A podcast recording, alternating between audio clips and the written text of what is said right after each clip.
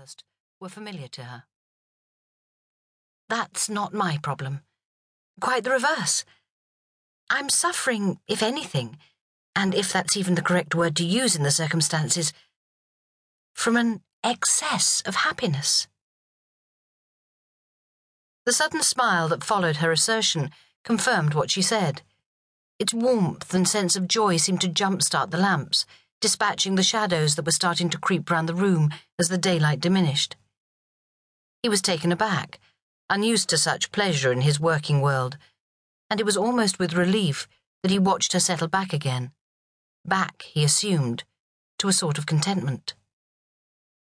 He felt hypnotized by her presence, their roles reversed and as he watched her and heard her voice, he thought it could almost be his own, and he found that he'd lost to his daydream, in a most unprofessional manner, the start of her confession. All in their best clothes and hats, he heard her say. We'd been months preparing. I was 25 then, when I married him. Her voice was drifting over his head. So young it seems now, but I felt quite old. I'd felt quite old for a long time. And he told me later that the night before, and that morning, he'd been sick with love, that he'd thrown up from sheer joy. She stopped and smiled again, but this time a small contortion shaded its glow. She leant forward and spoke quietly, and for the first time since her arrival, he wondered if she was more disturbed than she appeared. Did he tell you? she asked him, as if he wasn't really there. Did he tell you that he was sick with joy the day he married me? 1984. Saturday, the 23rd of June. Kensington, London.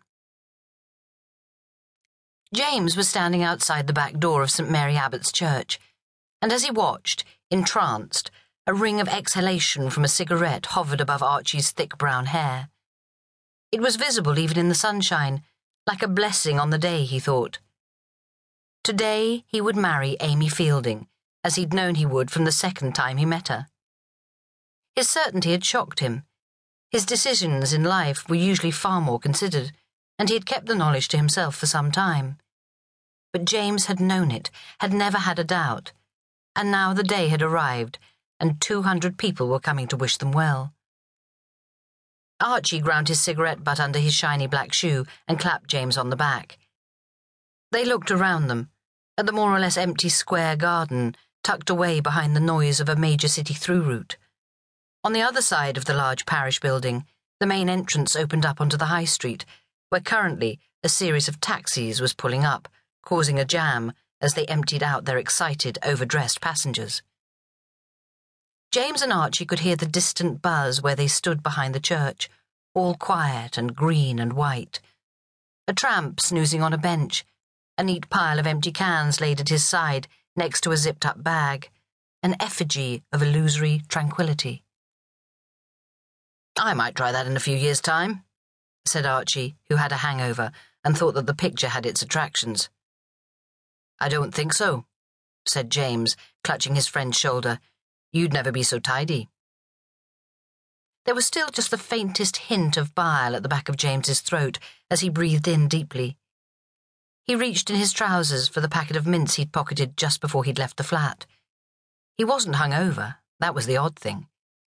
He'd insisted on staying in the previous night, just a couple of beers and a pizza while he watched Archie drink a great deal more. But he'd still thrown up before he went to bed. Then again this morning. It had happened before, once or twice, in anticipation of something he wanted badly and feared to lose, but he forced himself to forget it. It was just the smallest betrayal of whom he knew himself to be this morning. A very happy man. As Archie took the packet of mints from him, James thought that his friend seemed more nervous than he was. Archie pulled down the waistcoat which kept riding up at the back under his long tailed coat and looked at his watch. They had a few brief minutes he flung himself on a memorial bench and looked up at James, who was smiling as he stretched, his hands folded behind his head. Archie was struck by how relaxed he seemed, how different from the tense faced grooms he'd observed on similar occasions, and he had a fleeting